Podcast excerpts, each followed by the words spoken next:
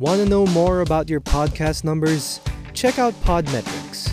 Podmetrics aggregates data from Anchor, Spotify, Chartable, Facebook Live, and YouTube in order to show you the real picture of how your show is doing. And when you know your show, you can grow your show. The best part is, it's absolutely free. Sign up now at podmetrics.co and don't forget to use the referral code GeekyJuans. That's Geeky J U A N S.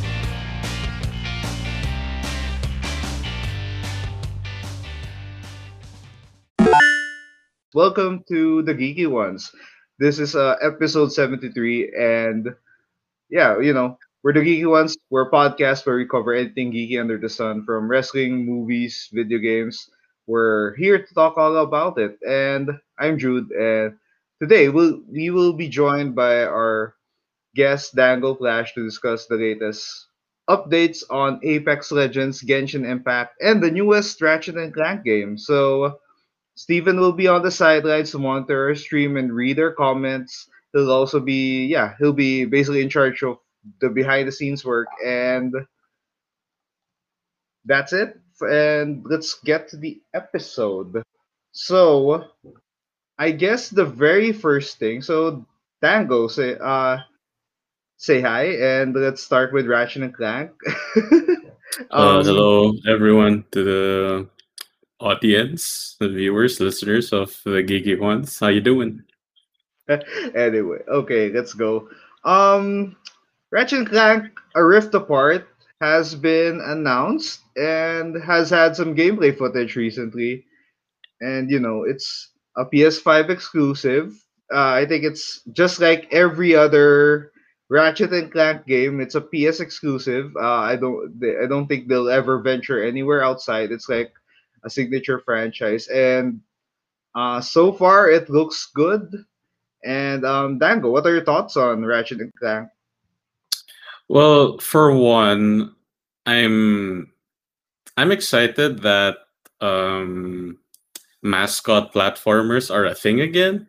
Like um, even before Ratchet and Clank, there was like a surge in popularity, especially when Crash Bandicoot 4 came out like a lot of people were a bit mixed on the trailer, but they were more optimistic. But when they had their hands to play it, like it didn't have that old clunky classic platforming feel.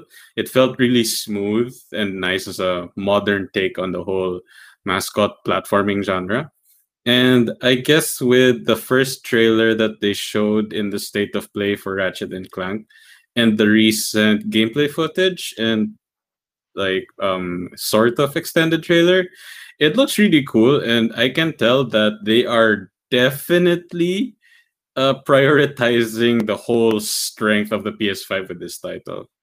Like with the performance oh, yeah. loading tile uh, loading times and uh, the graphic fidelity and whatnot.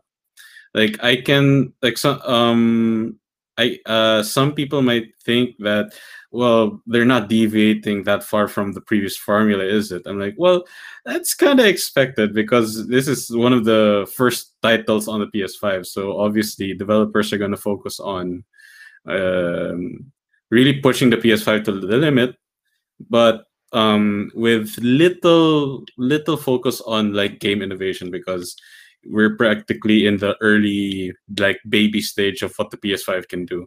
So they're still trying to figure it out like the whole capability of the PS5. Yeah, and you know, with the new Ratchet Clank game, I think apart from the up highly upgraded visuals, um, what I'm what I'm expecting is I think yeah the same classic Ratchet and Clank gameplay. I think they smoothed it out so well in the reboot, the reimagining in the on the PS4, and I think it's gonna be better on the PS5 and uh, I think I expect um, what I just expect with Ratchet and Clank is just awesome platforming and lots and lots of ridiculous weapons that you can enjoy. And um, with these graphics, I think I want to see the I want to see how the destruction looks in game, like how well oh, they yeah. render. Like uh, I think one of the things that the Ratchet re, the last Ratchet and Clank game had were like particle effects, like the fur Lombax fur effects. Like it's just it just looks like um I think a friend told me it's like it's like playing a Pixar movie in that sense. It's it's that smooth, it's that fun. Yeah, it's really enjoyable and State of Play was uh, the last Sony State of Play was basically uh, showcasing how it looks, how it performs well, and the new character, another Lombax. So Mhm, yep. it's like it's it's really cool, and there's just something about Ratchet and Clank for me that um, I think I say that uh, I've played I've played uh, I've played Ratchet and Clank more on the PS2 compared to the likes of Jak and Daxter. I think it has a Mhm. more lasting appeal than those games. Uh, I'm just happy that it's somehow it's to the test of time, like Crash Bandicoot, because it's one of those um it's one of those platformers that I think can adjust to like Yeah, uh, because current for generation. because for a while mascot platformers haven't been doing particularly well because there there was a period I'd like to call sort of the dark age of uh, mascot platforming where um, Crash Bandicoot released a bunch of reboots that did not do so well.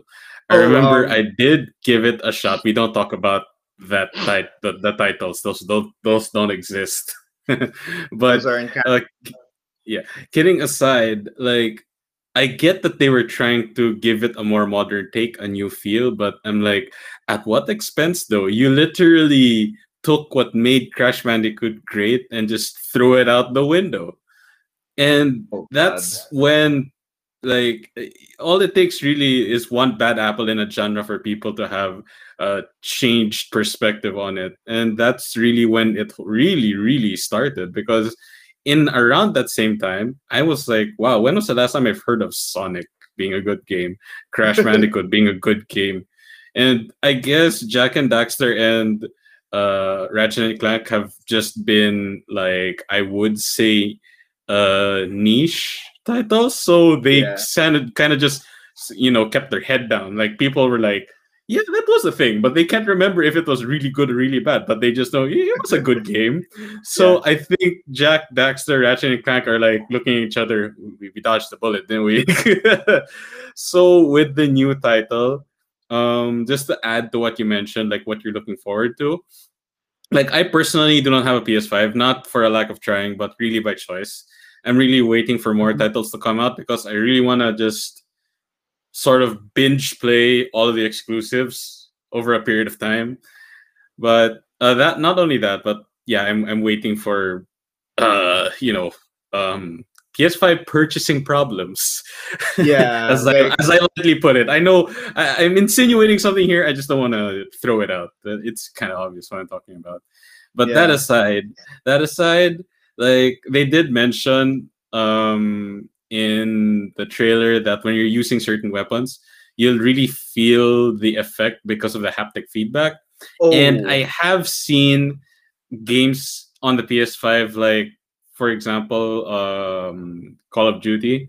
Like when they upgraded, I think it was Cold War and Modern Warfare to add like haptic feedback for the controller. Like literally every bullet that comes out of the gun, you can really feel the recoil as you're uh, holding the controller. So it would be interesting to see how that would translate in Ratchet and Clank because, as you said, there's like an arsenal of weapons with different effects. It's very chaotic. So it's gonna be, uh, in my in my opinion, I think it's gonna be very interesting to to really see how creative the devs can be with what the PS5 has to offer.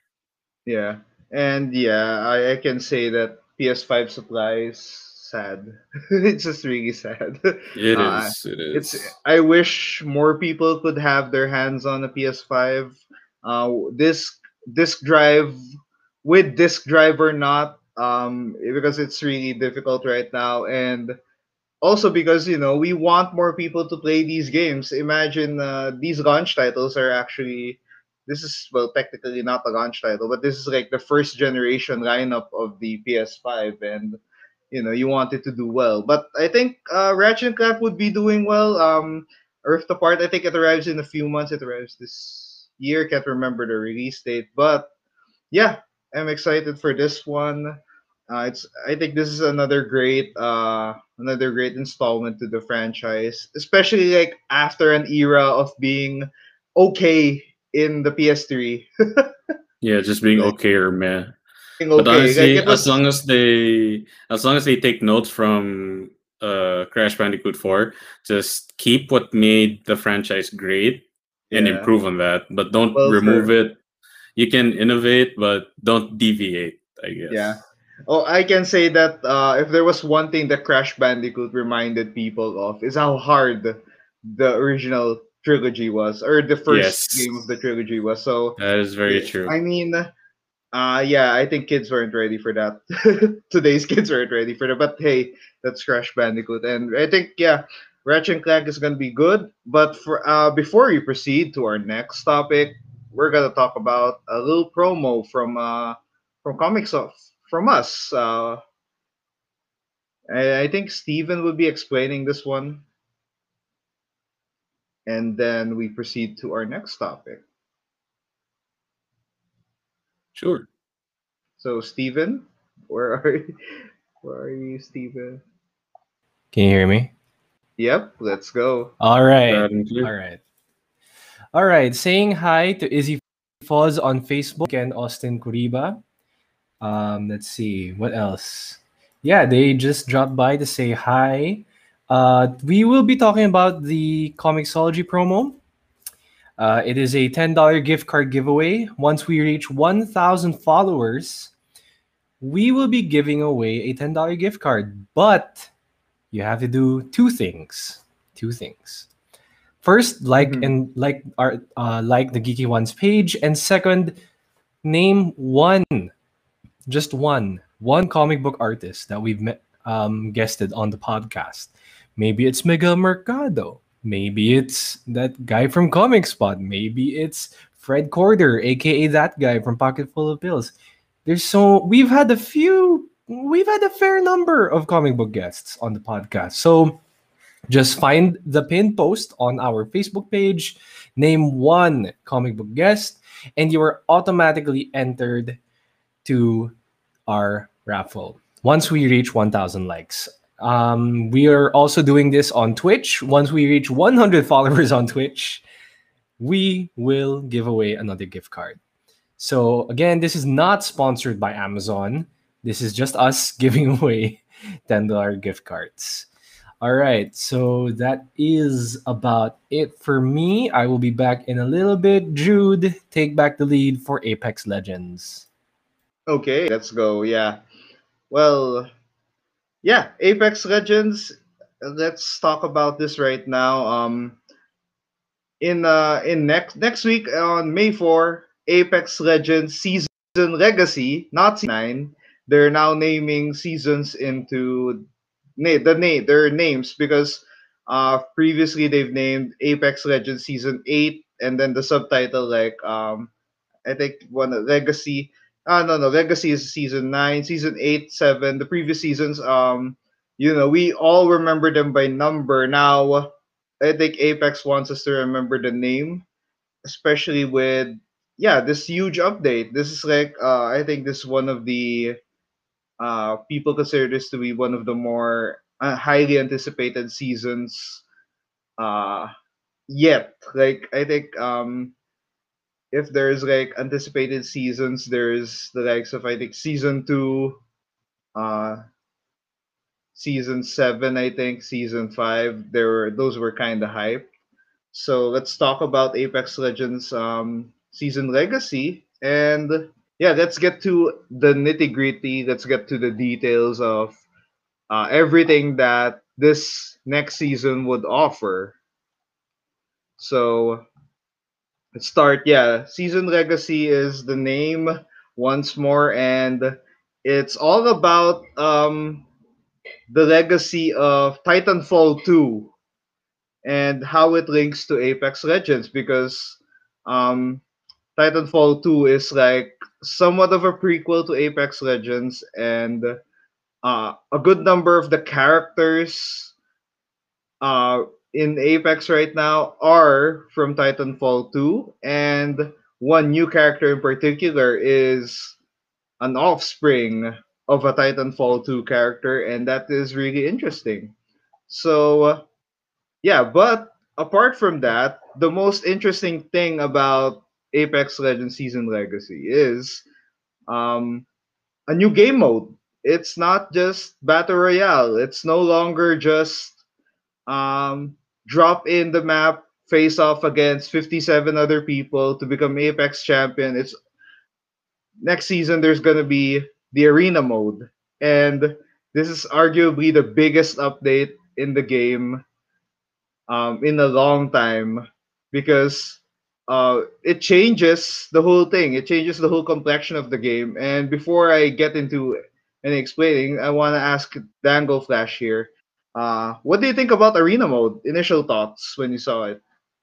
Well, to be fair, um, as a person who's played a lot of FPS games, different ones too. You have the hero shooters, you have the um, the boots on the ground uh, style of FPS. You have uh, well battle royale games, but um, in my opinion, like when I first played Apex Legends when it released, I did tell myself that this is our and this was in a time when battle royale games were really like popular and very condensed i'd say on the whole market of uh shooters. Like just about uh just about everywhere you look there was uh there was a battle royale game to be found and i would say that at that time i did tell myself that apex legends is arguably the best battle royale game because of the overall feel. And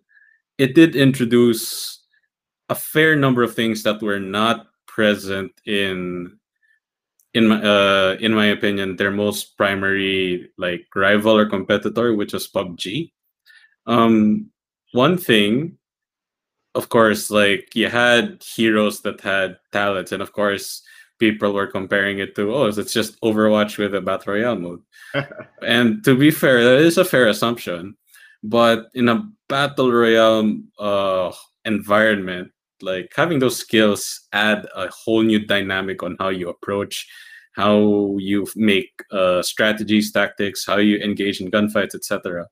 But in my opinion, like the it was the only battle royale game I remember at the time that had a revival system. And I'm just like, yeah, it did. wait, that is like a lot of people make this, wait, that's illegal. I'm like, yeah, that's illegal. But that's why I enjoyed Apex Legends so much because amidst the chaos, people die really fast, be it because of bad luck or bad gunfight, whatever. But with the whole revival mechanic being available, it just adds like a whole like oh, you have another chance like even after you die i'm like that's really like that's a really like simple idea but applied to a genre that didn't have it ever i'm like whoa this this this makes it feel different. But as for the arena mode it when i saw this update you know it was the first thing that even came to mind i'm like man overwatch could have used something like similar to this. A new kind of game mode to liven up the scene. Because I will say that Apex Legends as a battle royale is fine. Like it's really it's a really good, really fun, addicting battle royale game, regardless if you're competitive or a casual player, you'll enjoy it. But now that this has this game mode that focuses on literal dogfights with guns because you're just one team facing another team. Uh, if you die, you die. There's no respawn. And there's sort of that Counter Strike element where you have eco rounds where you don't spend all the money you have, where you budget so that you have better weapons later on, and you try to squeeze in um, wins somewhere there. You, you basically plan how each round is going to go, and that's it has a whole whole new dynamic there. In a game in a battle royale that's very chaotic, you're adding a whole new flavor, which is like uh, a slow, methodical execution of gunfights. That's just crazy and genius at the same time, in my opinion. And the fact that it's a hero shooter, it fits it like a glove because I've played hero shooters and I've played more traditional FPSs. Like I played Modern Warfare, R6 Siege, Counter Strike, Overwatch, and having an arena mode in Battle Royale, I'm like, oh my, I want to see how well this is going to work because Apex Legends did prove to me that Battle Royale can feel really fresh and not so dragging and boring as a genre. So I can't. I, I'm re, I'm really excited for this uh, new game mode. Like I want to see if they're. I want to see how their creative process uh, manifests in this game mode. Okay, so yeah, that's a, a really nice insight. So also, one thing worth noting about uh, Apex Legends Arena mode is it was actually um was actually proposed in September 2019 in like the second season of the game, which kind of surprised me. Like uh, I saw a tweet from the guy who from one of the lead designers at Respawn. He actually he actually said that he first proposed this on a PowerPoint in 2019 where it was just uh it was just really uh, a rough rough draft of arena mode. But yeah, um as Dango said, arena mode is a 3v3 um 3v3 mode that is like uh, set in one map. So it's like it's in the likes of um, CS:GO and Valorant, and there are there's an economy, there's an in-game economy where you have to manage your your skills, she, healing items, and guns. Uh, you really have to make sure that you spend you you save up as efficiently as you can because you know if you don't you're gonna have you're gonna be on the back foot of the whole game but yeah um i'm curious to see how arena mode would allow certain some legends to be better on that mode than the battle royale mode uh, because i think there are certain legends that are not um that are not being as used as much in battle royale uh, but i think would excel in an arena mode, in a slower paced mode. Um, I think one example I would give in this uh, particular case is Rampart. Rampart is a great legend. Oh. Uh, it's a solid legend that allows you to create instant cover. Uh, allows you to set up a place where you can shoot safely shoot in a battle royale setting. But I think if you put her skills, if you apply her skills in um, if you apply her skills in like an arena mode, slower, where uh, managing your health, your ammo, and your and positioning is key. Like even more so, I think someone like her would excel. And apart from her, uh, I think uh, someone like Gibraltar, of course, would excel. You know, the guy drops an instant shield on anyone, and he has a gun shield that gives him like more HP when he's uh, when you're shooting him when getting shot up front. So, uh, but yeah, what do you think, Dango? What do you uh, how do you think um, some legends would be? Do you think some uh, some of the more underappreciated legends would be used more in this new mode? Um, this this new mode will definitely bring to light um, the strongest points of um, I would say underrated or underpicked uh, legends in the battle royale mode. Well, personally, I'm not. I'm not a. Uh, I'm not a tier like I'm not a tier loyalist. Um, I do know though that people do have like a tier list for for characters in just about any game, and more so in Apex Legends, where it's a hero shooter. So different abilities, different strengths, different weaknesses, etc. And um, this game mode will bring to light like people who thought oh, this hero is weak or underpowered. Like it will just show like in a gunfight in this kind of scenario, this is why they are a big threat.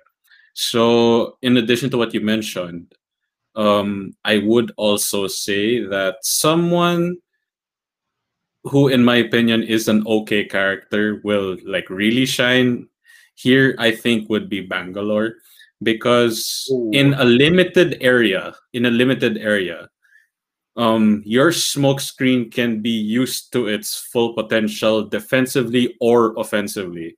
where in most cases in a battle royale setting, you literally use it as a smoke screen to get from point A to point B. Or if you're under fire, you place that down, hope the enemy team doesn't have a a uh, the the scanner with the ult. But in addition to that, it also makes sure your teammates can recover, you know, rotate without being seen. But in an arena setting, um, it's just like it's a whole there's a whole new dynamic now for the smokes like it can be used definitely offensively because in a small area if your opponents cannot see where you're coming from that turns into a whole um situation where they have to play defensively they can't just peek out of smoke with uh no abandon because they'll just get shot at because in most cases uh uh, the team with the Bangalore will slowly, you know, encroach on the whole smoked area. And um, while I do, well, I know that Bloodhound has always been like a safe, strong pick. I think, uh, in addition to Bloodhound, Bloodhound and Lifeline, like if there was, uh, I don't think there will be because the hero pool is fairly small, but it's understandable. Um, if there was like ban one hero, I would definitely ban Lifeline 100% of the time. Because the fact that Lifeline can res someone and just leave them there, I'm just, I'm like, whoa, that's, that's a whole like, you're leaning in so much into the lore and theme of Lifeline being an actual medic. Like, yeah, that's good. But in an arena setting, that's really, really annoying. Because imagine downing someone, they go behind cover. Normally, what you would do is you would reload, recover yourself, or reposition. But in that situation, and you know they still have a lifeline, you're like, I cannot, I cannot let the this momentum that we have slow down. We have to press it. And sometimes, if the enemy team is smart, they can set up a trap or like a proper line of sight where when you try to finish off their downed opponent, you just screwed yourself over and your team. Yeah. Okay. Oh yeah, I didn't notice. Yeah.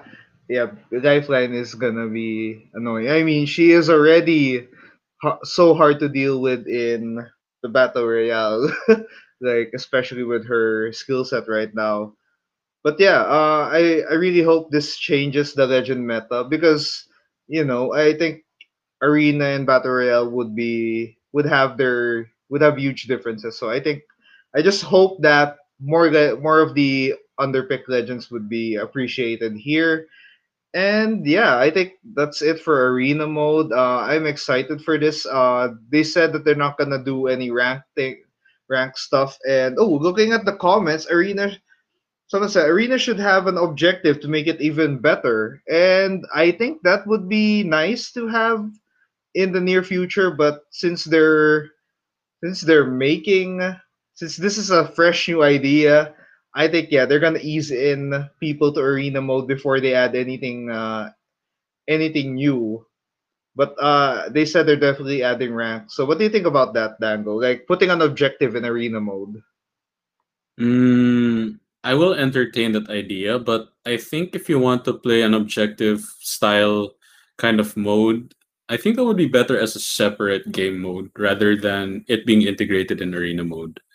Because the way I see it, for example, um, like back in the day when we've when the only FPS game we practically known at the time was Counter Strike, there were only two game modes. There was deathmatch and well, bomb and re- and uh, rescue the hostages. And you could argue that, well, technically, for both uh, hostage and bomb game mode, technically, if you play it like a deathmatch, it, it's it's the same result. You just kill everyone on the other side and you win. While that yeah. is true, do note that having the objective included adds a whole caveat to yeah we can win in a straight up gunfight but would it be easier if we just won the objective? Because that is that that's where the whole word cheese really started. Like you can be crap at aiming in Counter Strike, Valorant, Rainbow Six Siege, whatever. But if you know how to properly utilize your equipment and your abilities, you can win a round without firing or even killing a single person. And I have seen it happen in Rainbow Six Siege myself. Yeah. Oh, like God. a properly executed smoke on the site so they cannot directly fire at you. You plant the defuser, and the whole post plant situation is just hell because they don't know they have an idea where you are, but because of how much uh, easier it was for you to plant the defuser, you probably plant it in a location where if they try to diffuse it, they just get popped.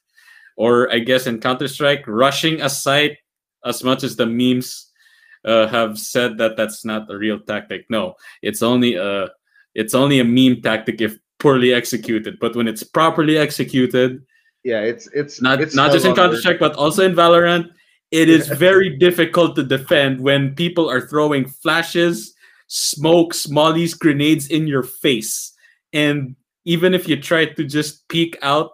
Probably the whole team is there waiting for you to pop your head and just blast you with one headshot. I mean, and even if they cannot aim like pros or whatnot, the fact that they can just execute a properly planned rush and plant is just very dangerous. More dangerous than a straight up gunfight, in my opinion. So that's why I think while the idea of adding objectives in arena mode might be a good idea, I think it would be a better idea to just have it as a separate game mode. Because arena mode to me, if I were to translate it, arena mode is practically team deathmatch. Yeah. It's a, I it's a traditional just like wanted to kill sneak enemy team. hmm Mm. All right, I just wanted to sneak in and mention uh, Izzy Fozz's um, earlier comment. Mm-hmm. He said, Dangoflash should write a book. I would buy it. "What? Ah, yes, Wait, a book? All right, what I'm out. kind of book? I, would like to know that.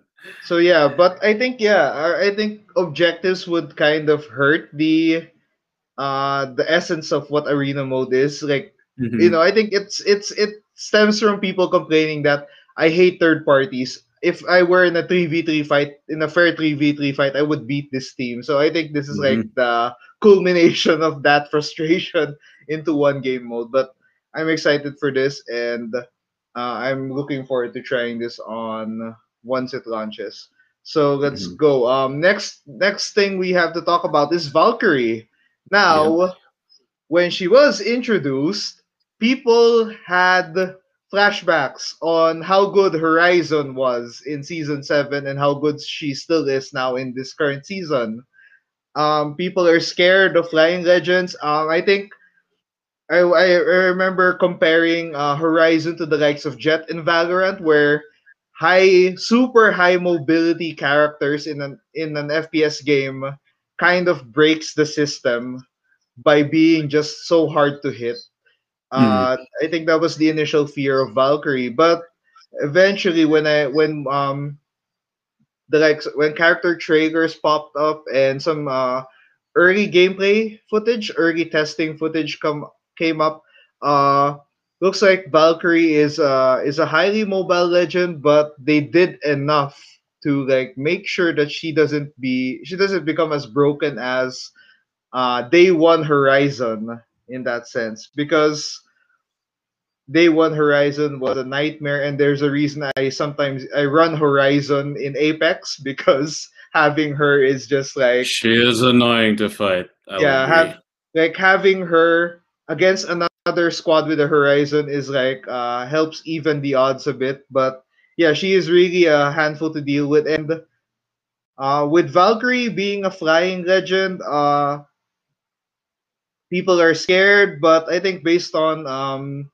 based on gameplay footage, I think they did enough to do to differentiate her from Horizon while not being too over na, na, like while not being overpowered. So what do you think about Valkyrie? First thoughts, Dango.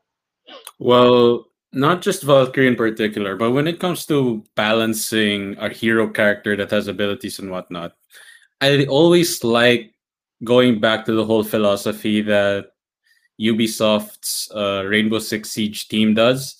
um, they have this philosophy where no hero, character, agent, operator should be able to have a global influence on the match with just one push of the button. And they had one operator that had that. That was Launch Day Lion. That's why he was literally put in a competitive quarantine where ranked matches and official esports tournaments banned him. Like they cannot use him. They did that so that teams and competitive players didn't waste a ban on Lion because everyone knew that he was just straight up broken. And he was so broken, like all you had to do was push one button, and that's his ability, and you're good to go. Like God. you're so oppressive. So when it comes when I use that philosophy whenever I see hero shooters or shooters where like individual like skills and whatnot come into play. So not just in Valorant, but obviously also in Apex, I look out for heroes that have can they influence the the whole situation, the whole field with just one push of a button, be it an ultimate or a skill.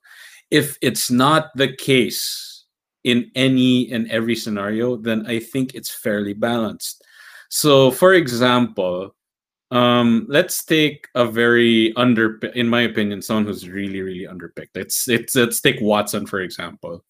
Um, you have to set you need you need two poles to set up a trap that actually works. And to be fair, it's not it's very situational because in a big field, unless those traps are already set up, no one is going to allow you to put those traps in the middle of a gunfight unless you're in the perfect situation to do so.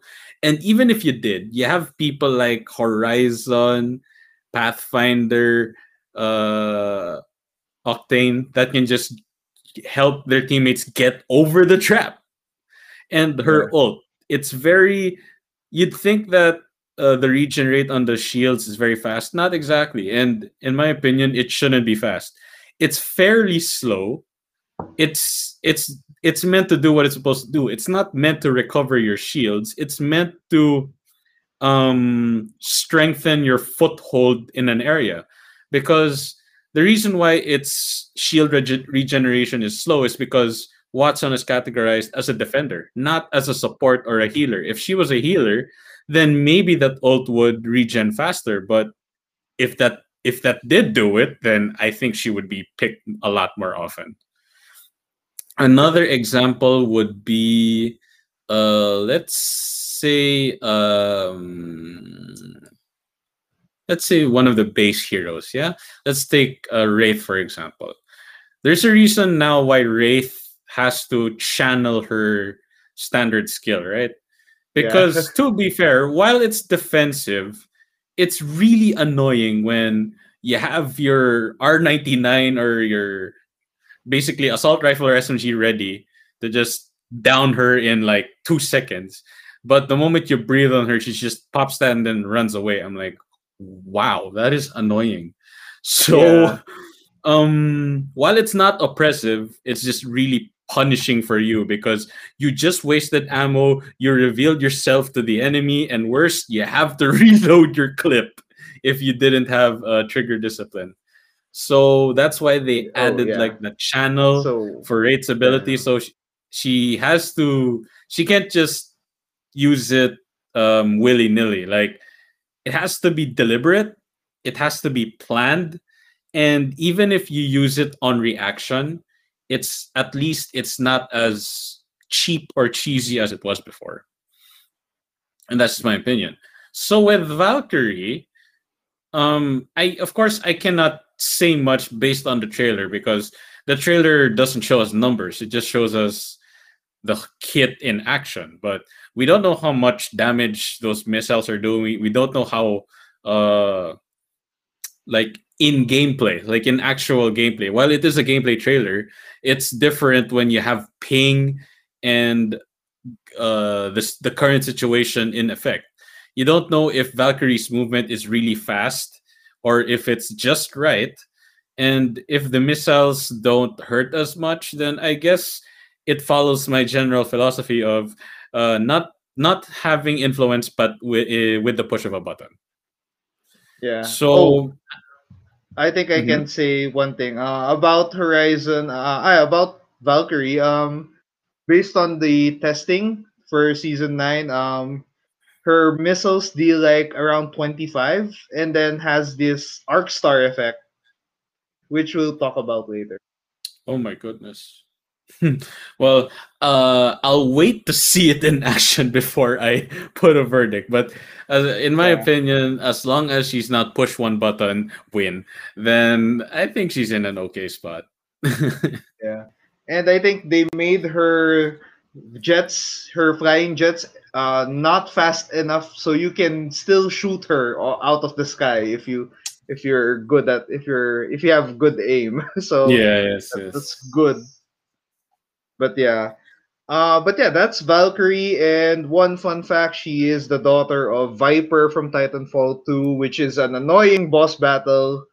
Uh, that's one thing that's really awesome. I just like the Titanfall connection, um, getting stronger and stronger each season. But yeah, that's Valkyrie. And next season we have uh, we also have a new weapon called the Bocek bow. uh, I just I just find the name so weird, Bocek, and it's a bow. Like you you can just call it the Bocek. Um, I was actually gonna yeah, say, why not just call it the Bojack? yeah, it like it's it's just easier. Um, it's just sound it just sounds so redundant if if you still put bow on it. Um, but yeah, naming aside, uh, the Bocek bow looks like a weapon that can change. Uh, another way to change how you play the game, and one noteworthy feature is that it has two hop ups, and you can equip both hop ups at the same time, which I think you know I think that would be bound for some nerfing soon, but let's take a look at the hop ups. The hop ups, uh, one is shatter caps. Shatter caps gives like the bow a shotgun effect. Mhm. So it's great for close range. It's great for. It's basically the a great uh, hop up to use when you're in a pinch. If because you Mhm. know you're using a marksman weapon, and uh, you're using a marksman weapon up close, so you need a bit of insurance that it can at least hit someone uh, within five feet of you. So uh, there's that, and then there's Deadeye's Tempo, which is kind of scary from how it looks because it because it allows you to ramp up the speed of your the, the firing rate by after hitting a, a, a player. So the more you hit, the the more the faster it goes. So that's gonna be scary. That's gonna be um that's gonna be weird. But yeah, uh also uh it can only use one time, two time, and three time sights, which is for me fair because if you put a sniper scope on that, I'd hate it. Uh I'd hate it a lot. But um yeah, uh, I, I remember joking to my friend that hey look they put a warframe weapon in Apex. that's that's interesting. But yeah, um yeah, your thoughts Dango on this. Well, first thing I thought when they added the bow, I'm like, oh boy, we really haven't recovered that from that whole phase where if if you can give a character a bow and arrow, just do it because it's popular. We've had it for the past couple of years, like Tomb Raider, Horizon Zero Dawn, Last of Us, characters that have had a bow and arrow. And to be fair, using a bow and arrow is fun. but I find it even more hilarious when in an era where people are teleporting, scanning through walls, uh, Throwing black holes. Throwing black, uh, throwing a, a friggin' event horizon, black holes, um, Geneva Convention questioning tactics. Uh, yes, I'm looking at you, uh, Caustic. Uh, high tech weapons. Here, bow and arrow. What? Wow. I mean, here I get it. I get it when they put it in Horizon Zero Dawn because you know it, it's like they got bombed back to the Stone Age in yeah. some sense. But yeah, putting it on Apex, wow, the Like, the it's most hilarious. technology. But- Yeah, but jokes aside, as a weapon, I think it's a good uh bridge between like in my opinion there are only two there are only two DMRs right now. Uh before the bow, uh you've had the longbow. Huh. What a coincidence there. Bocek bow longbow. Um you have the longbow and the G7 Scout. So the G7 Scout is a lot easier to use and it's more versatile than the longbow because at mid mid to mid long range and even at short range it's very easy to use the recoil is very generous regardless of what sight you slap on it it's very accurate as for the longbow that that dmr is like meant for mid to long range. Anything closer than mid range is a bit of a stranger danger territory. And I think the Bocek bow, yes, a nightmare. I think the Bocek bow though is a bridge between the two where um, it can basically be a more painful P20K pistol with the with the first hop up or it can be it can be like a more reliable Mozambique or EVA-8 with the shotgun hop up. But either way, the fact that it's categorized as a DMR means that if you are accurate with it, it is going to hurt. Because that is what that is the identity I attach to DMRs and sniper rifles. You have to be accurate with them. You don't have to control recoil. You just have to be really accurate with them. If you're able to um, like if I were to compare how a gunfight with an assault rifle and a sniper rifle or DMR would be like, as a snipe, if using an SMG and an assault rifle, it's more of a not how well can you aim, but how well can you control the recoil. Hmm. Because within a whole clip, you should hit them with like X number of clips. But with a DMR or a sniper rifle, you're not counting how many times did you hit you're counting how many times did you miss because that's more important it's more important to hit your shots with a dmr sniper rifle than an assault rifle and a submachine gun because generally assault rifles and submachine guns have larger clip sizes and they reload pretty fast but dmrs and sniper rifles have a fairly low clip size and reload quite slow and that's really just because of balance and I guess you can say a bit of realism. With a heavier clip, a heavier type of ammo, whatever, it hurts more. But to balance it out, you have to be really accurate. Like imagine, yeah, imagine if you could fire an op from the hip as you were as if you were firing um, an AK or an M4 from Counter Strike straight up broken, right? and that's why you have to aim with uh, the DMR. And as long as the Bocek bow punishes bad aim, then I think it's a it's a well balanced weapon. But of yeah. course, we'll have to wait and see for the launch to see how much damage it does depending on the hop ups. We'll see. Yeah, I, I I don't I didn't have a clear even though I've watched a few uh testing clips. Yeah, I don't have a clear idea on how the def- what the default damage is. So yeah, it's there are times that it looks devastating, but yeah, uh, it it rewards. It's a high skill ceiling weapon from how it looks like already. Like for me, I think it's it's really it's really down to how well you can how well your reflexes can handle this weapon. But mm-hmm. um, last part, uh, let's look at the patch notes uh, very real quick. Um, so uh, what the what the patch notes say? A few more details. Oh, before you go, that uh, oh yeah, Dango, someone felt attacked with your Wraith assessment on the comments. with Wraith how you assessment. talked about yeah, with how you talked about Wraith a while ago. oh, what yeah, but yeah, but yeah, it's understandable that Wraith has yeah the escape ability of Wraith is just you know you're it's one shot to deal with. It is you're one to, to two with. shots away from knocking her down, and then she and then boom. but as a Wraith main, don't worry, you have my sympathies. I am not a fan of the nerf, but I understand why it had to be done. To yeah, be fair. I mean, yeah, the insta the insta escape was uh was kind of game breaking, but it was it was fun while it lasted. Um, oh yeah, imagine Horizon's black hole and Valkyrie's missiles. Oh, that's gonna insane. I think it's gonna be worse than um Fuse's ultimate with black with Horizon's ultimate. I mean, to be fair, that's literally Zarya and Pharah from Overwatch. it's Yeah. the same effect.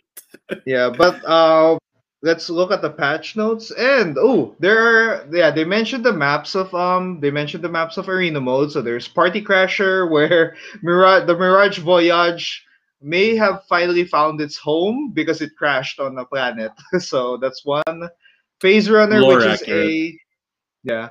Phase Runner, which is a um, which is the biggest map in the arena mode, uh, and it looks like to be the signature map of arena mode because there's a Mhm. teleporter, there's lots of places to take height, go, get cover, and uh, and the whole shebang. Um, next one, uh, the other maps is uh, from the game maps itself. Um, artillery from Kings Canyon, which is I like, which I like because uh, I love fight. I love going to artillery. I love Um, King's the other Canyon one is yeah. Uh, although I would have liked to see airbase, although airbase would be a bit too small for an arena map. Um, Golden Gardens from Olympus, which is a, as I would say, third party central. It's a re, it's a map with lots Oh, of houses, and it's kind of annoying to fight because everyone is inside the house or on top of the roof or both. Like it's just bad. And then we get Thermal Station, which is a really huge corner of World's Edge. And uh, a favorite drop spot, uh, it's kind of tricky to fight. So that's one thing to note on that. Yep. So yeah, oh, uh, yeah, someone mentioned about the mobile version. We'll talk about that after the patch notes real quick. Um, New Legend Valkyrie. Okay, she has her VTOL jets as passives. Um, one thing worth noting about her passive is that she cannot shoot while flying. You have to cancel Okay, it, so really she shoots while dropping. So that's that that prevents any trauma from Horizon. Mhm. So, oh, by the way, she's a recon class, so uh, she can scan beacons. And one of her passives is that she can scan people on her line of sight while skydiving, so you can know if there's an enemy dr- diving with you, which is a Hmm. godsend for me because sometimes you don't hear anyone dropping on your on your ass when you're when you're just starting like oh oh there's like three people next to me? I didn't hear that. But yeah um the Bocek. Oh yeah uh olympus olympus has a map change. They changed one corner of the map. Like an infected version of the map. So uh i think it's gonna it's gonna change up. Oh um this one is important dango. Uh, starter kit and loot changes. So when you drop you now have white a white helmet white shield knockdown shield level one two shield cells and two syringes what do you think about that Well, this uh, doing this just makes bad RNG less of a pain. yeah Like in my opinion, it's less of a pain now that you have a starter kit. I think that um, it doesn't break the whole RNG element of a battle royale, but it at least doesn't punish a team that has bad RNG. Yeah, I like I So- remember I remember dropping with no with nothing and then someone in front of me has a vault. so like I remember those moments and if I had this starter kit, I think I would have tried I would have uh, made a bit more effort to survive on that fight. So yeah, I think this is healthy. Because to be fair, when you drop to a point, one of the first things you're gonna look for is a weapon, not necessarily armor or or recovery items. Because especially when you know that there's another team that dropped near you, you want to look for a gun, any gun. So the, the fact that after you pick up a gun, you don't have to worry about having no armor or no helmet, that's at least a plus. yeah. I think I think this just uh, makes people go straight into combat more quickly than ever. Like this Yep. is good, and that the fact that you have a fighting chance by having heals is is kind of kind of a great thing. And Mhm. uh, like the Evo shield, uh, like you know, making Evo shields permanent. a permanent feature. I think this is gonna be uh one of the healthiest updates that they have. this is gonna be really good. Uh, next is emotes. Well, uh, I don't have to say too much about emotes, but yeah, there's emotes are fun. Uh, I think doing them in the middle of a firefight is is dumb but fun funny. But yeah, there there are emotes now in Apex, so that's it. um, Oh yeah, okay. Legend updates. Uh low profile characters, there's no more low profile. Like no more uh there's no HP deduction. There's no no more there are no legends that take more damage because there's they have small hitboxes. So that's one I think that's a like a lot of people might think it's a nerf to Wraith, but uh, in my honest opinion, at high level of play, I think the fact that they removed that is a technical bug. yeah. Because on high level play, people don't miss. They just don't. Yeah.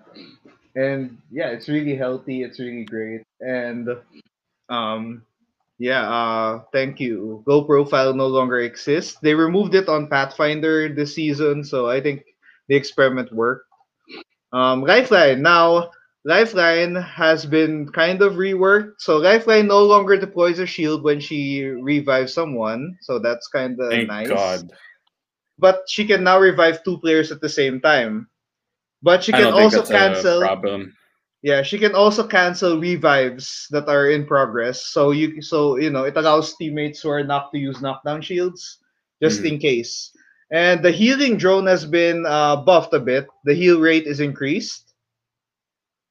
So there's that, and the care package because you know the care package has been pretty much um useless in Apex. Like you know, you you drop it, but it doesn't really give you a guaranteed update. Now it does. Like it's uh it's it's now five minutes for cooldown. It now guarantees an upgrade in three categories. So it if you have a shield that if you have a shield, a low level shield, you can drop the care package and it will give you something better. So that's really good.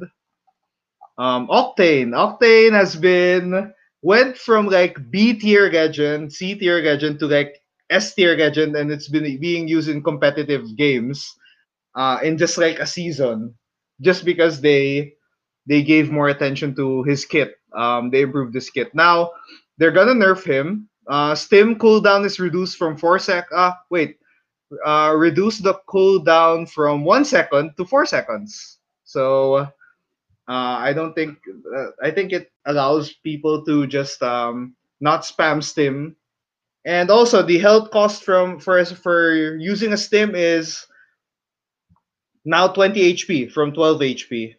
So I guess that's okay because octanes are kind of annoying to face in. They they're kind of the same category as run uh, in the runaway as Wraith. Yeah. So I can say this is a this is a fair shake. Um, also increased bullet spread when running when using the launch pad. So that's one. While firing on the launch pad. Now my favorite one is Loba. Loba has been buffed because you know Loba's tactical doesn't work sometimes. It's like Yeah. it works sixty percent of the time, and uh, on the forty percent that it doesn't, you're the one you're you're being shot. But now, um, her tactical can be used while running and sliding, and once she goes to her, once she teleports, she no longer gets slowed down as well. She can run normal speed. So Really and then they fixed they fixed a lot of bugs essentially. So it so it's this by this season by next season it should work. So that's the goal. Um, black market they increased the cooldown because I think yeah it was a bit too fast. Loba was a bit too her ultimate was. a bit too fast. It was. Like- Early game, but it was too good. Early game, it's too good. Like you get instant loot very, very, very, very quick. So that's annoying.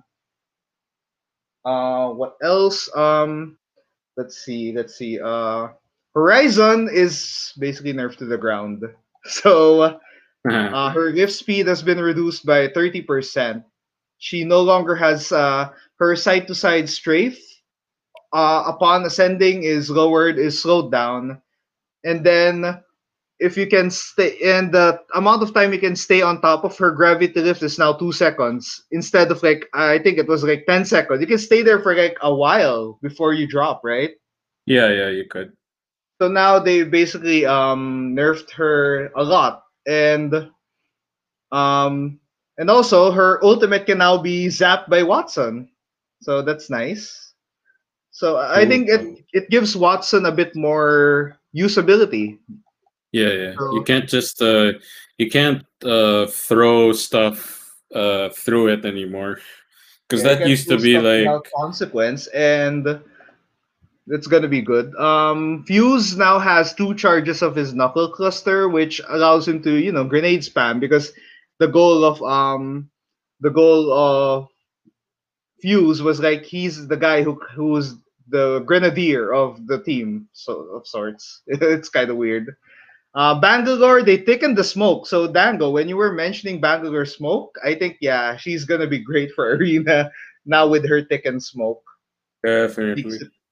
Um, Bloodhound no longer rece- receives assists from his tactical, which is fair because you know you just scan the guy you didn't shoot. That's unfair if you get an assist in that.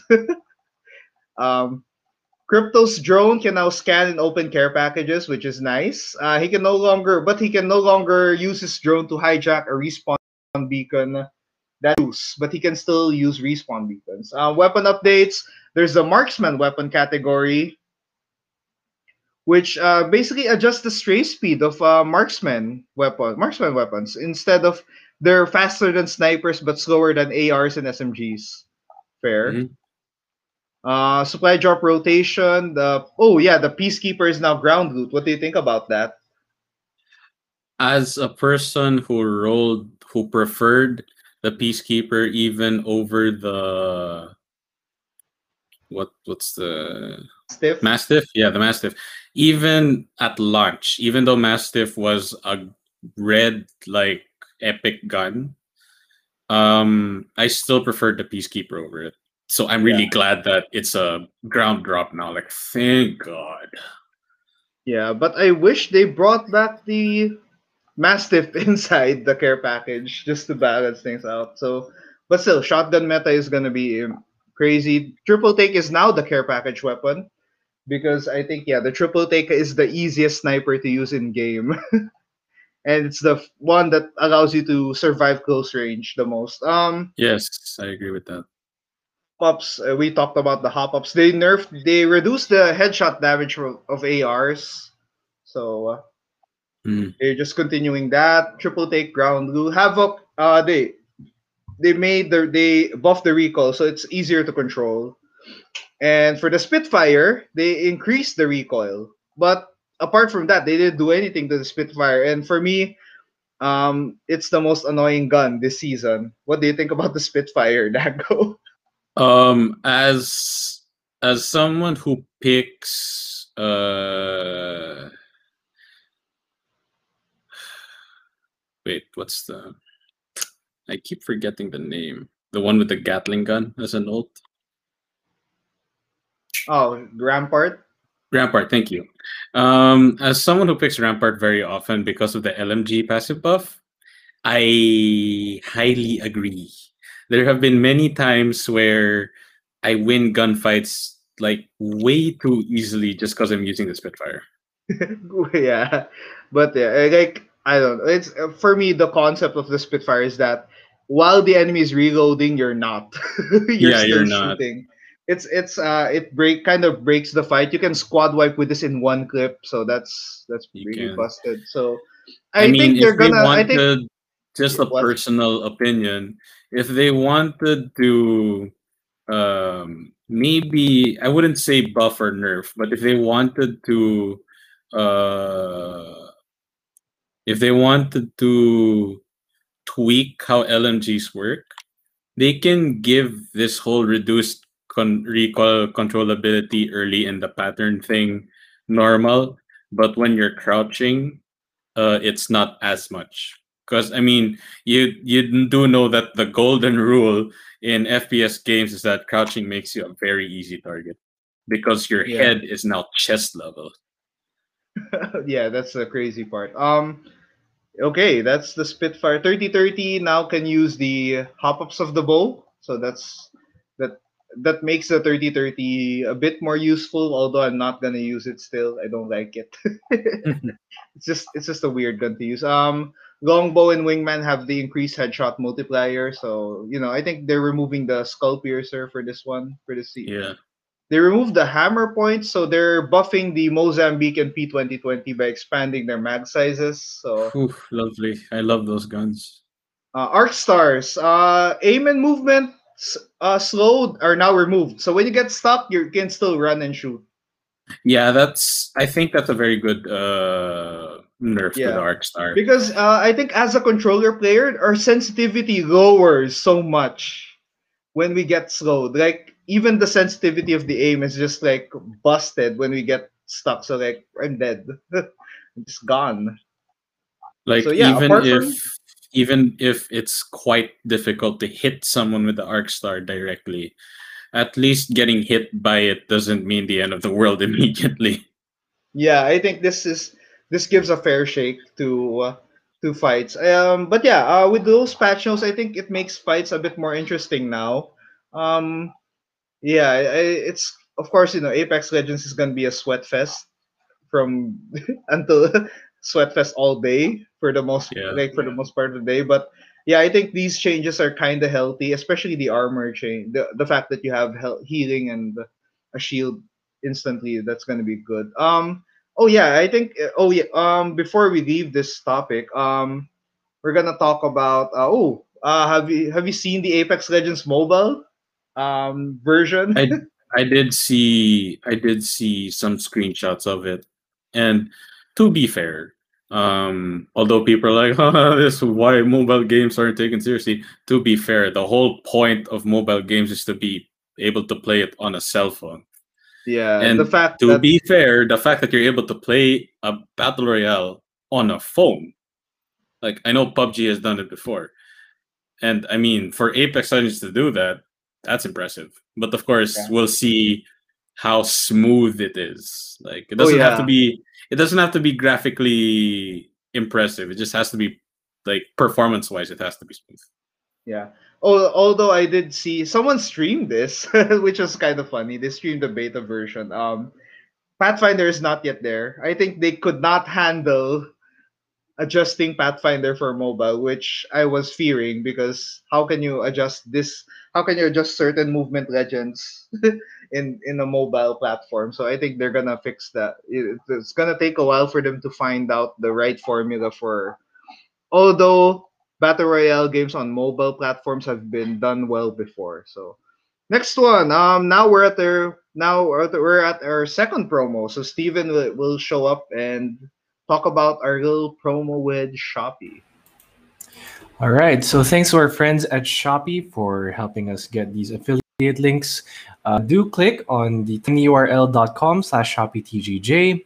You can get uh, vouchers, discounts, and all on Shopee's 5-5 sale, which is actually happening this Wednesday. So if you're listening to this right now, maybe you're listening on a Tuesday night, click on our link, tinyurl.com slash ShopeeTGJ, and we get a small portion from each uh, click, uh, each successful sale. All right. So before we continue, let's take a look at the comments. We've got is Yeah, he falling saying he's a PK main here? Ah, okay. All right. See Sige. All right. So we are now an hour in. I'm not sure how much longer we um Dangoflash We have one more nice little topic Yes. to finish All right. off the day. So Let's, let's, finish it off to- strong with Dangoflash and Genshin Impact.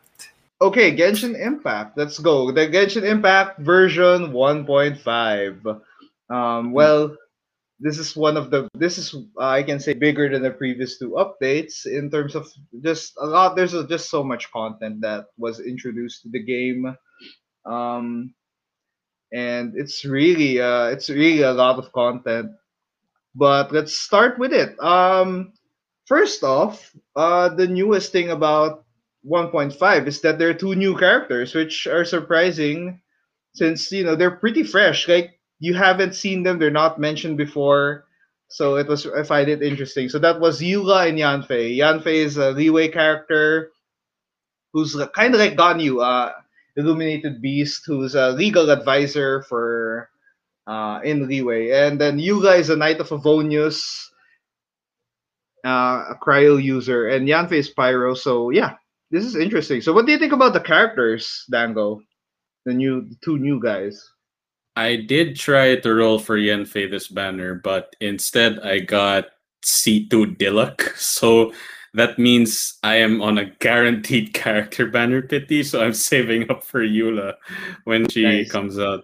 Because uh, I've always wanted a a great sword primary DPS, and um, the whole kit that I've seen so far from Eula looks very interesting. As for Yanfei, um, not not to uh, throw anything at Klee mains, but I I always I, I did like the idea of having another pyro magic user because to be fair, I just find Klee as a pyrocaster a bit clunky because of the animations and the overall flow of how her attacks go. But I can over honestly I can overlook it because Klee is still fun to use. But after seeing like what Yanfei can do and whatnot, I'm like, very interesting. Yeah, really. Uh, yeah, I find them really good. Like, I think one thing I notice about both of them is that their attack animations are kind of smooth. Like, Eula's like very very quick for a Claymore user, and Yanfei is quick for a Catalyst user. It's like they're really fun. They look really fun to use. They have a great set of skills, and yeah, I, am rolling for Yanfei too, but I got a C6 Diona and a C5 Noelle, so I'm I'm fine with it. I'm I'm getting. Well, the... I I live by this philosophy: love your rolls, and your rolls will love you. Yeah, that, I, I enjoy that. I'm okay with the I'm okay with the rolls I got. I got Jean instead of uh Tartaglia. So if I keep on rolling, I I can get the Zhongli. But if I miss out on that, I am that getting. means she'll get so, Viola. Yeah. Yeah, I'm fine with either Although I kind of want a Zhongli because uh, shields. Zhongli is Zhongli straight up broken. Yeah, like broken in a good way. Yeah, I like it. It it helps. He helps so much in fights. But apart from the new characters, there are also new bosses. Um, Azhdaha and uh, the Cryo Hypostasis. Um, I want to talk about the Cryo Hypostasis first because um, for me, this is the strongest hypostasis out of every hypostasis in the game right now. Um, it has wide range attacks and it can kill you. It can kill your characters if you just stay still. You really need shields for this fight too. What do you think about the new your... Cra- what? Oh yeah, well, the, you were. I was uh, getting to where you were gonna ask me anyway. What I think about it. Uh, let's not forget, you're also fighting that thing in Dragon Spine. So, you yeah, know, the oh, whole yeah. Cold effect, the, the whole cold effect. So unless you have a really strong pyro character, you are not going to down the cryo hypo before you have to deal with uh, the cold effect. Yeah, I'm I'm ha- I'm just happy that I I rode Diluc on the standard banner, and now I at least have a chance on destroying Disciple Stasis on a regular basis because it's really hard. Next is well, I have C1 Hu Tao. Uh, my C1 oh, wow, Hu Tao practically yeah. Yeah. my C1 Hu Tao practically melts it, but still I yeah, have to just... I have to be not careless because yeah, one because slip up, I'm like, yeah. Your your Hu Tao is gone after, yeah, after my will be gone. Mistake. Uh, let's go to Azhdaha, which is like uh, essentially Primo Geovishap on steroids, a bit yep. larger than that. Uh, it's this is an AOE attack fest of a boss battle. When I faced him, um, lots of geo attacks, lots of underground attacks, lots of AOE attacks. Pretty much, it's just really difficult to deal with. You really need a shield character for this guy, uh, and then the fact that he changes elements is just oh, annoying. So you really need to bring um, multiple element characters there.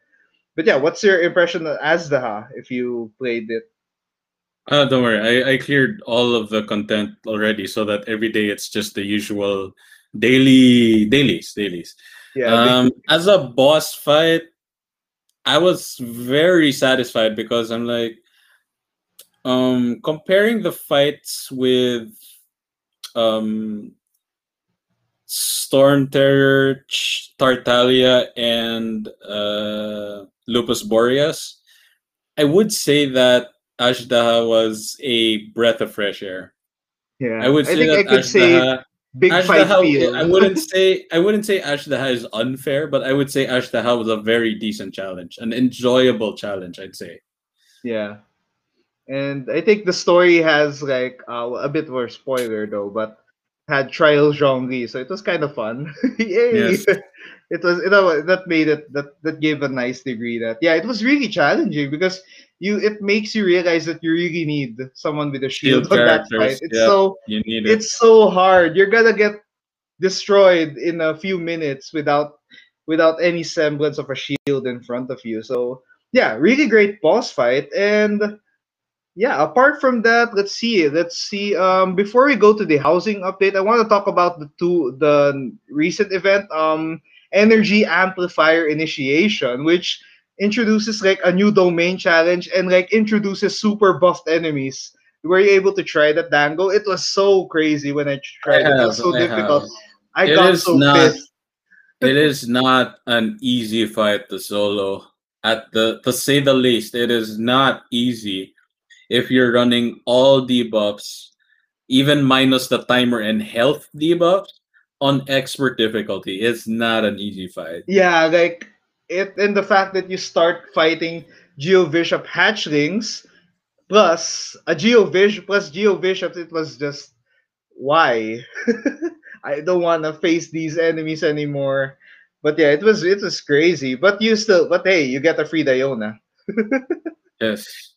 And free Um, and- primos and a lot of free stuff. lots of lots of gems, man. Lots of free primo gems on that event. So it's really crazy though.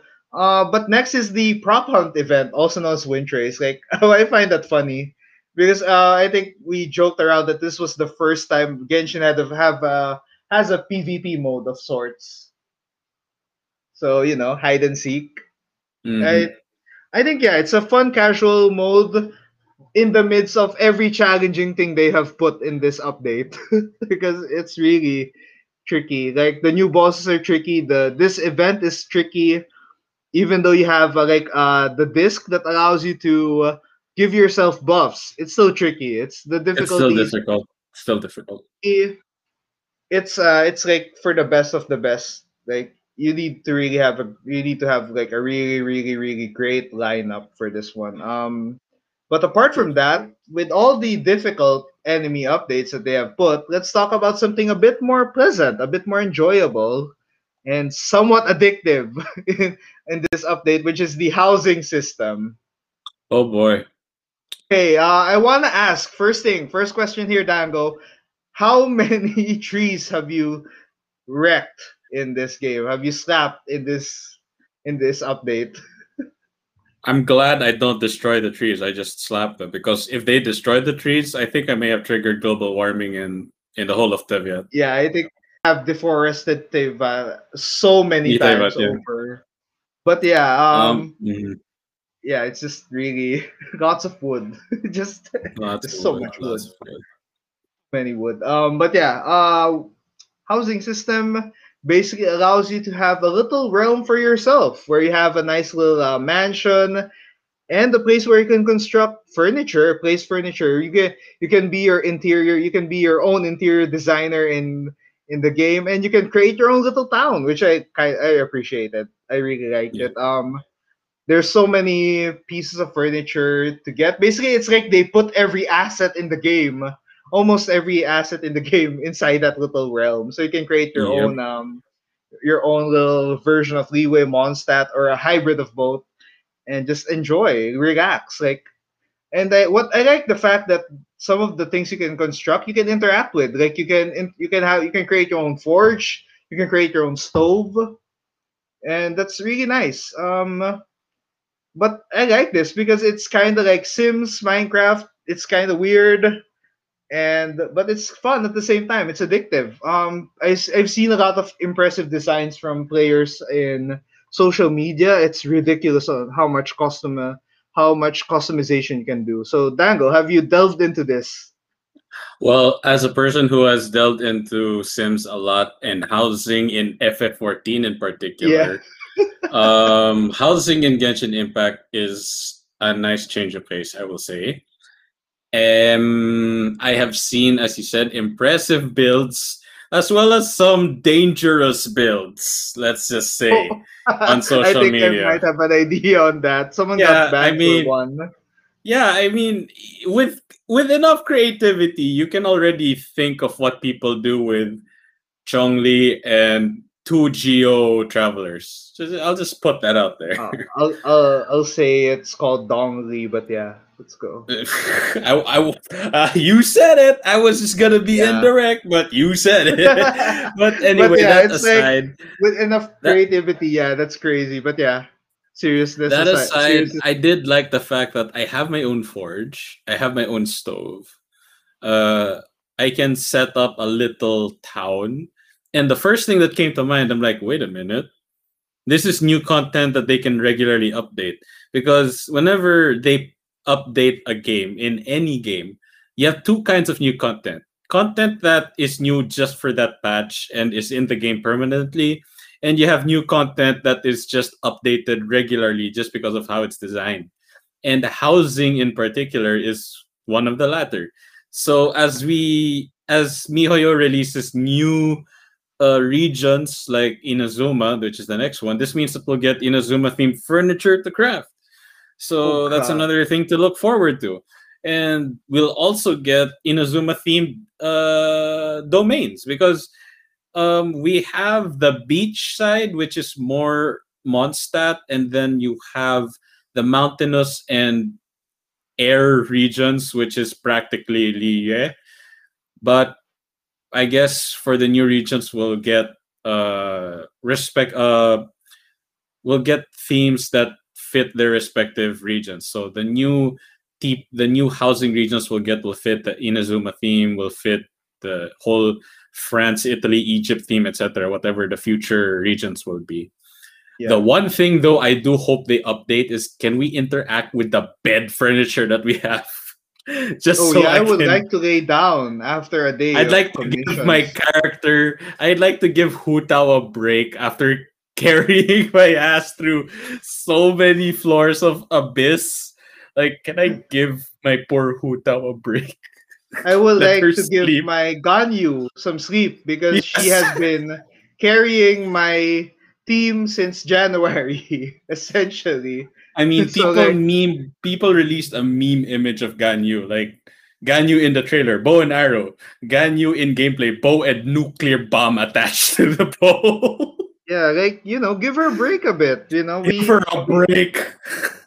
yeah, but yeah, um, I think initial initial thoughts about this update is just it's pleasant. There's a lot. There's a nice change of pace to everything they add. They added a super difficult event, which was ridiculous. Which was kind of ri- the difficulty was kind of in the ridiculous side. But hey, um, people wanted the challenge. Mihoyo just sent them a, sent them a, a challenge slash death sentence. So um, there's that, and then the housing system. Yeah, it's just it's just addictive. Um, I think the the fact that they allowed you to be creative is just you know allowing allowing players to be creative in some in a game is always a great almost always a great thing although of course you know there's some weird stuff that come in come come out of it in between so that's it but yeah so yeah dango what do you think about 1.5 Um, I think 1.5 is a great patch because I will say that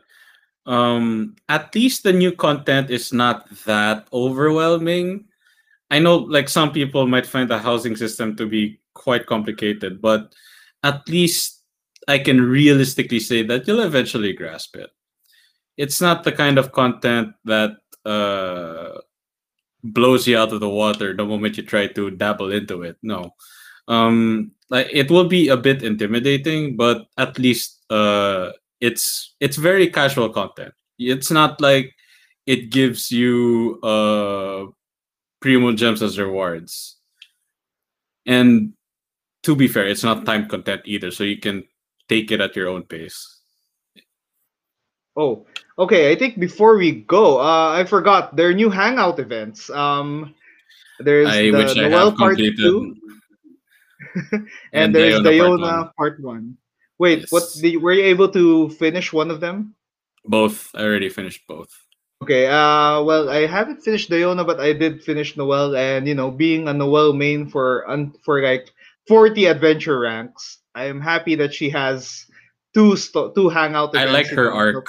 I like her. Yeah, her- I enjoyed her arc. character really her character cute. arc i'll just say without spoilers it's just so satisfying it's funny it's it's adorable it's admirable it's just it's like it it perfectly like it perfectly defines what her character is like it just it's just, it just reinforces that and then it's just so fun to see and then i haven't tried diona but i'm curious on what that content offers because hangout events just Oh, I wish you good luck. I wish you good luck with Diona's route. By the way, I wish you good luck. I, I I've heard their I've heard the story paths are kind of confusing. So yeah, I'm gonna be. Oh no no no! Not confusing. There is one path in particular that you're like. Um, I Oh, will no. say this, Is Jude. If you do not have a background in stealth games, I wish you good luck, sir. Okay, that's gonna be scary. Um, as someone who has as someone who's whose only experience in stealth games is Metal Gear Solid, even though that's a great stealth game. Um, I'm kind of bad in that one too. But yeah, hey, um, yeah, 1.5 is a great update. Um, you know, there there are talks of Inazuma coming around soon. Uh, there's speaking of which, there's another thing I wanted to plug regarding Genshin Impact. Um, now, of course, just like any future additions or things that they plan, take it with a grain of salt. um, Mihoyo did mention that they did plan to give Electro uh, a buff across the board. Um, because Ah. generally speaking, people have been saying that out of all the elements, Electro is one of the weakest. Now, as a Um, person I can who, understand like, because yeah, I did. as a as a person who doesn't have a tier list, I'm not 100% sure or no no, not 100% sure.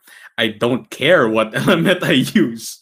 I just care about how fun is this player, uh, how fun is this character to play. What element is he, she? Don't care. As long as it's fun, I'll play it. But as someone who did get Keqing as their first five star, I did notice that wow, compared to the other five stars, unless you are C6 Keqing, Keqing just feels a bit underwhelming. Now the you know, thing that I, they I built the her thing that half they, uh, just to mhm. compensate. Oh yeah. Now the thing that they plan to add, Jude, is that they plan to add this feature not just for Electro, but this will definitely help Electro. When you hit level 60 with any character, they get a general elemental mastery buff for the respective element oh, that's kind of which nice. I think is really nice. So um you don't I guess that you don't have to be C6 or C1 uh, electro Keqing, but at least you can utilize her skill because I mean I did study a bit of her build. Like you do not you do not want to use her skill if you are physical physical Keqing oh because god, yeah, you lose you lose your you lose your physical buff. So you're like, wait, what's the point then of having this really nice small cooldown elemental skill if I'm not even allowed to use it? Which is sad, right? But now with this buff, I guess auto Keqing can be viable, but electro Keqing is more viable now for those who are C0 and C1. Me, Yeah. I think I'm C1 Keqing, so I don't have to be auto Keqing. I can just I can be electro Keqing right now. Yeah. Um, but Really cool. generally, this really means that uh, electro, in particular, at least, has a general buff across the board, which I think is good because um, I have They've no been- favoritism. I have no favoritism for any element. I have no favorite element in particular. Um, I will say that I was really glad when Geo got buffed in particular because it turned my Noelle into and Ningguang from strong characters to oh my god, you are scary four stars. like in my opinion, even before the buff, the Geo buff, I considered Ningguang to be a five star, a five star, but a four star, uh, a five star that's a four star in disguise.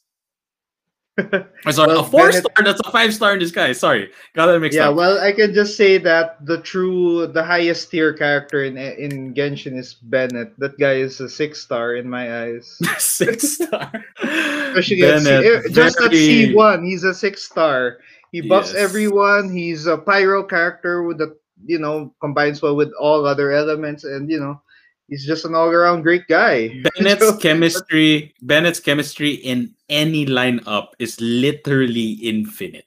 the fact that it's the fact that it fits everything. But yeah, electro buffs, I agree. Like, um, electro feels like it doesn't get as much love. It's a re- it's a sol- it's a strong element, but like the like when you use cryo or pyro, it's a bit it does a bit more damage. It, does, it hurts a bit more. So Not I just that. You think about the you think about the major design flaw of Electro. One of the strongest, in my opinion, one of the strongest elemental reactions of Electro is with Cryo. That's superconduct, because it shreds physical resistance. But here's the problem. Like, wait a minute. Why would I be doing elemental reactions if my major uh if my major benefit from that is a physical damage buff. That's kind of weird. Now it fits characters like say Rosaria, Eula, and Razor who are primarily physical damage builds, but I see that more as a wasted. Uh, I I see that more as an opportunity cost. Instead of stacking up benefits, like if you were to do say melt or vaporize, because you're just buffing the damage you do now even more. And yeah, the damage that you deal to maximize the elemental reaction is just even more. But when you're running like a physical based character that does the reaction you need, like for Rosaria, you are not going to run, especially if you run Rosaria as a main DPS, you are not ri- running anything cryo on her. It's a waste. So that ultimately means that your elemental skill, which triggers cryo damage to trigger the superconduct elemental reaction, is meh. When it could, yeah, when compared to other reactions, it's really strong. Like yeah. Like other elemental reactions, shred enemies, destroy, make enemies disappear in front of you sometimes. But yeah, like I think Electro needs a buff, and uh, with Inazuma coming, and you know that's the god of the Electro Archon. I think it's about time they should buff that place.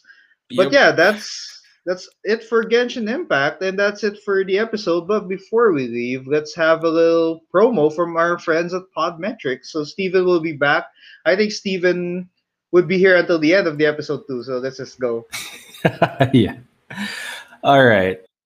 So Podmetrics aggregates data from Anchor, Spotify, Chartable, Facebook Live, and YouTube in order to show you the real picture of how your show is doing. And when you know your show, you can grow your show. The best part is it's absolutely free. Sign up now at podmetrics.co and don't forget to use the referral code GeekyJuans right there on the bottom of the screen. All right. oh yeah, Um, okay. So yeah, well, that's it. with that in, yeah, that's You it. You can check us out at. All right. Sorry, I forgot to do the outro. The Geeky Juans at our at your favorite podcast sites. Oh, well, first there's Yep, the geekyjuans.com, our blog site where we post various geeky stuff. We can also follow um at the Geeky Juans on our Facebook, Twitter, Instagram, Twitch, and YouTube channels. So that's all there. Uh, where we are available, the audio version of this episode is available on Anchor, Spotify, Apple Podcasts, and Google Podcasts. So, um, you know, the audio version releases uh, by the middle of next week, the upcoming Yeah. week. So usually, so stay tuned for that. Um, Yep. If you missed this episode live, you can watch this on Facebook. You can also download and listen this on the go on audio. So that's gonna be All good. right. You can find me on Facebook, Twitter, Instagram, and YouTube at Stevie Said Yup. You can find Jude at Jude Thomas Cruz on social media and Dude It's Jude on FB. You can find Dangoflash Gaming on Facebook and Twitch. All right. So once again, thank you so much to Dangoflash for joining us on this very loaded um, update-filled episode of the Geeky Hey, Juans, enjoyed it. episode seventy-three. Thank you very Yeah, much. There was a lot of stuff. There was a lot. Uh, don't, of for- don't forget to catch his uh, Resident Evil Village um, stream. When, when is it again, Dango? Um, I'll be streaming the demo tomorrow when it releases. Awesome. All right. Don't forget to catch that. So, uh, for Dangoflash, for Jude, I'm Steven. We'll see you next time. Bye. Thank you guys. Bye. Bye. This episode of The Geeky Juans is presented to you by Ambidextr. Check out ambidextr.media for more information.